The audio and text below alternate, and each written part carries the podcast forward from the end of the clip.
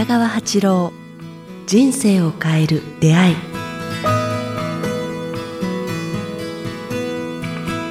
こんにちは早川洋平です。北川八郎人生を変える出会い。今日は第47回をお届けします。北川先生よろしくお願いします。よろしくお願いします。さあ前回ですけども第3期の意識のルネッサンスということでそうですね。すごいですね。そのお話をいただきましたけそどうですね。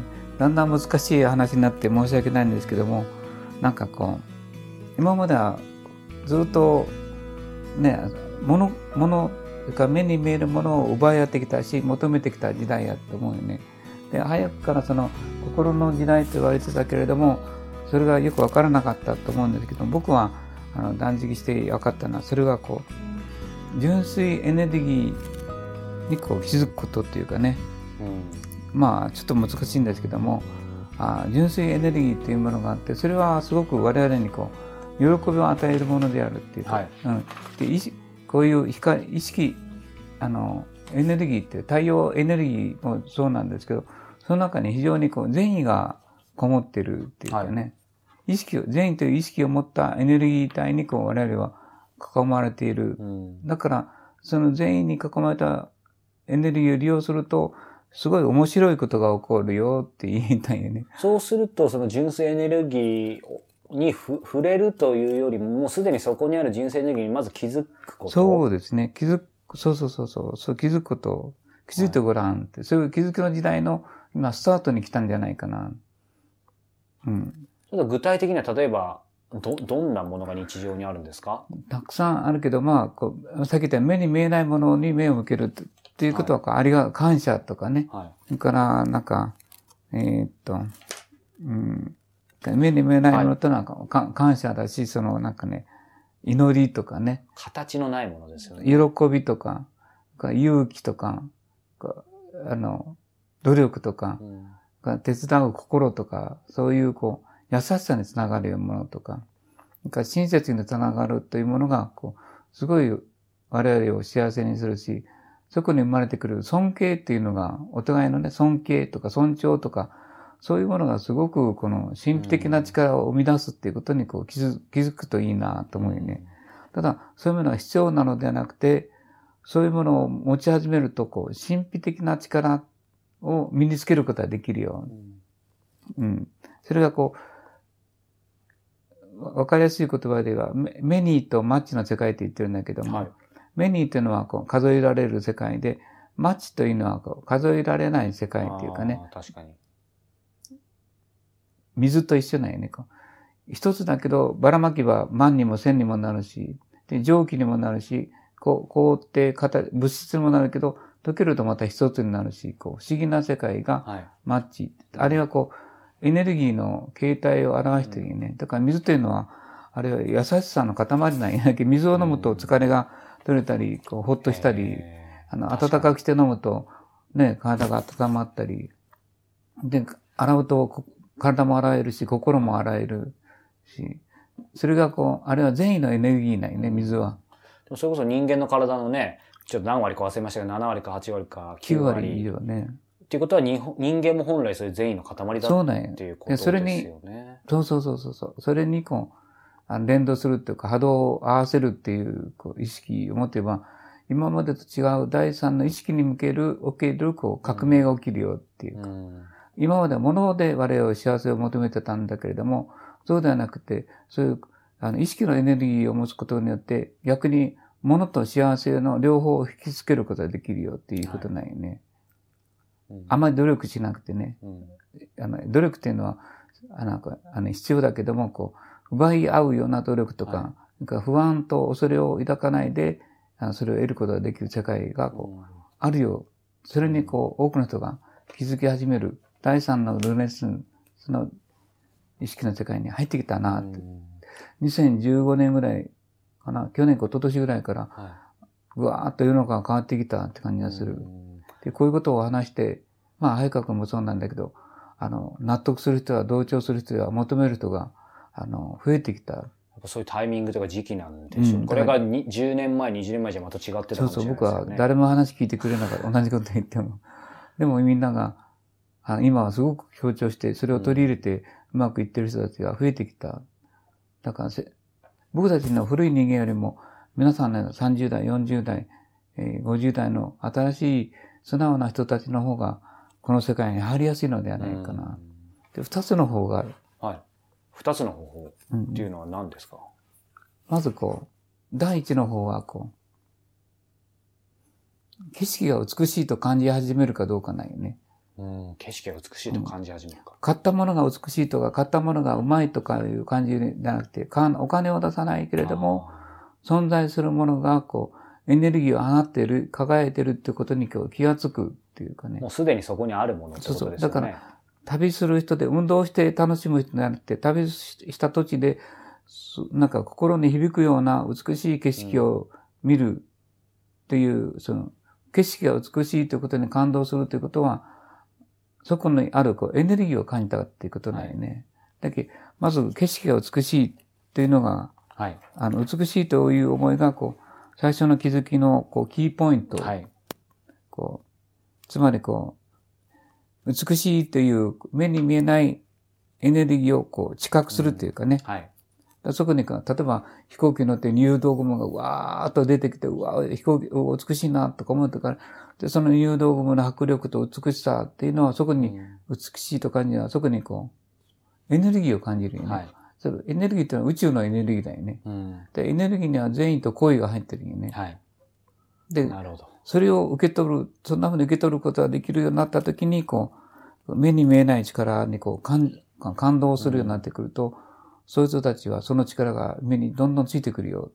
不思議と、あなたが望む方向に人生を引っ張る力、目に見えない導きの光の不思議な体験をし始めるだろうと。うん、あそれが先週おっしゃった導きの光ってそういうこそうそう、とですね。導きの光に出会うよって。うんまあ、本当にそのことに気づくといい。と、その時代に入ってきたなうんもう一つは、もう一つはね、あの、あれなんよね。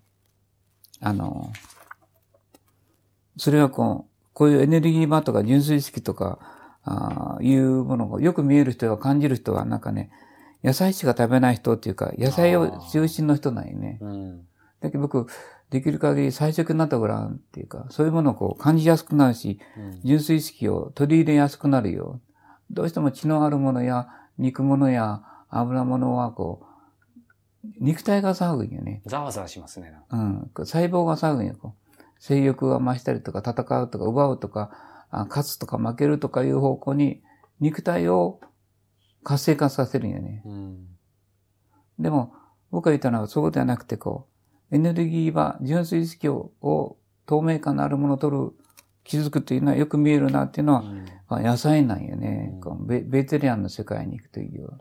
確かに食べ物とか何かそういうもの、まあもしくは多分先生が常々おっしゃってる瞑想とかもそうですけど、僕はたまに、やっぱり僕まだまだなんですけど、そういう美しいもの、さっき先生入道雲っておっしゃいましたけど、それこそ飛行機の中が、まあ自然とかけ離れてるかもしれないですけど、うんうある意味無じゃないですか？情報とかも遮断されてるから、結構その中から見る入道雲だったら、そこで何か無になった時にいろんなアイデア湧いたりとか、だから、なんかある種のそういう特殊な、えー非日常みたいなところに行くか、もしくは先生おっしゃったような、そういう食事とか、だそういうものを日常に取り込んでいくっていうことなんですかね。そうそうう。んで、もう一つは、それは次の、次の方に行こうかな。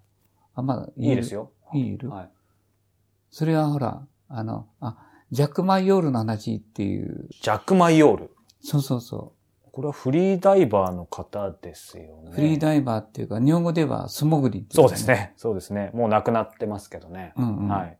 あ、もう亡くなったんだ。はい。映画のグランブルーでね、あのー自伝であったと思うんですけども。そのグランブルーというか、素潜りの世界っていうのはね、その素潜りを競う世界っていうか、はい。それは150メートルから200メートルぐらいの間にまでこう、一呼吸で降りていくわけよね。普通じゃちょっと考えられないですね。に普通ので人だな。そそれは世界中で競い合うんよ。その、ジャックマイよりもそうなんだけど。で、そのたち150メートル以上す潜った人たちは、みんな目がとっても綺麗って言われてるよね。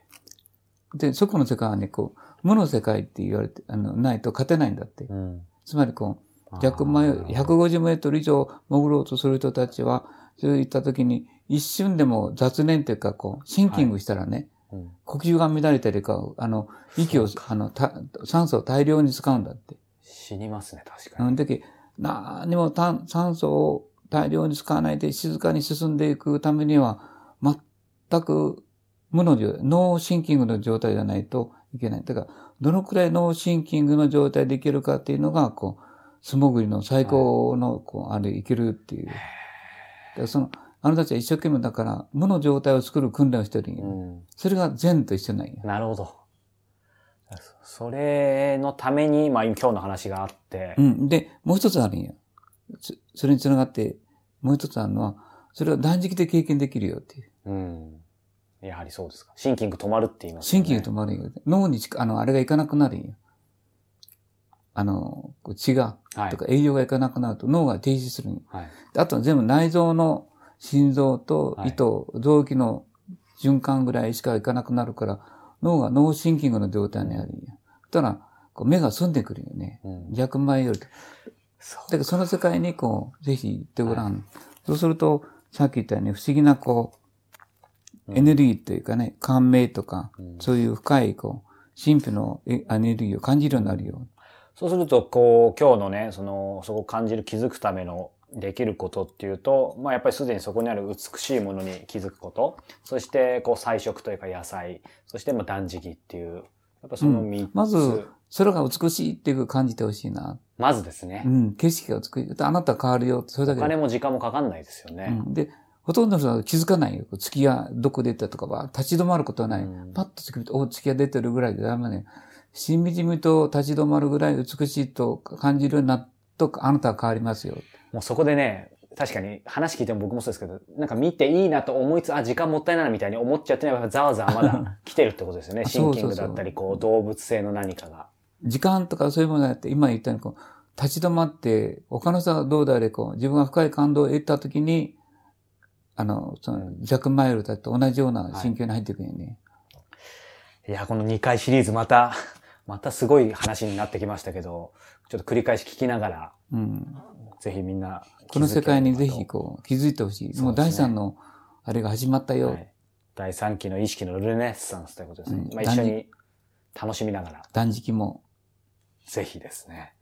さあ、えー、お知らせが、えー、あります。えー、もう結構すぐなんですが、12月7日から満月の会の勉強会、東京12期ですかね。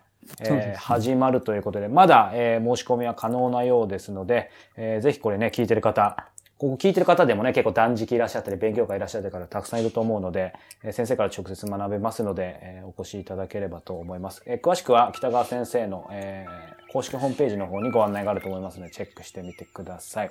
えーそして、えーこの番組では引き続き皆さんからの質問とご感想を募集しております。えー詳しくは北川八郎公式ホームページ、もしくはこちらのメールアドレス、北川アットマークキクタス .jp、kitagawa アットマーク KIQ アルファベットの Q tas.jp まで、えー直接お寄せください、えー今日は第47回をお届けしました。北川先生ありがとうございました。ありがとうございました。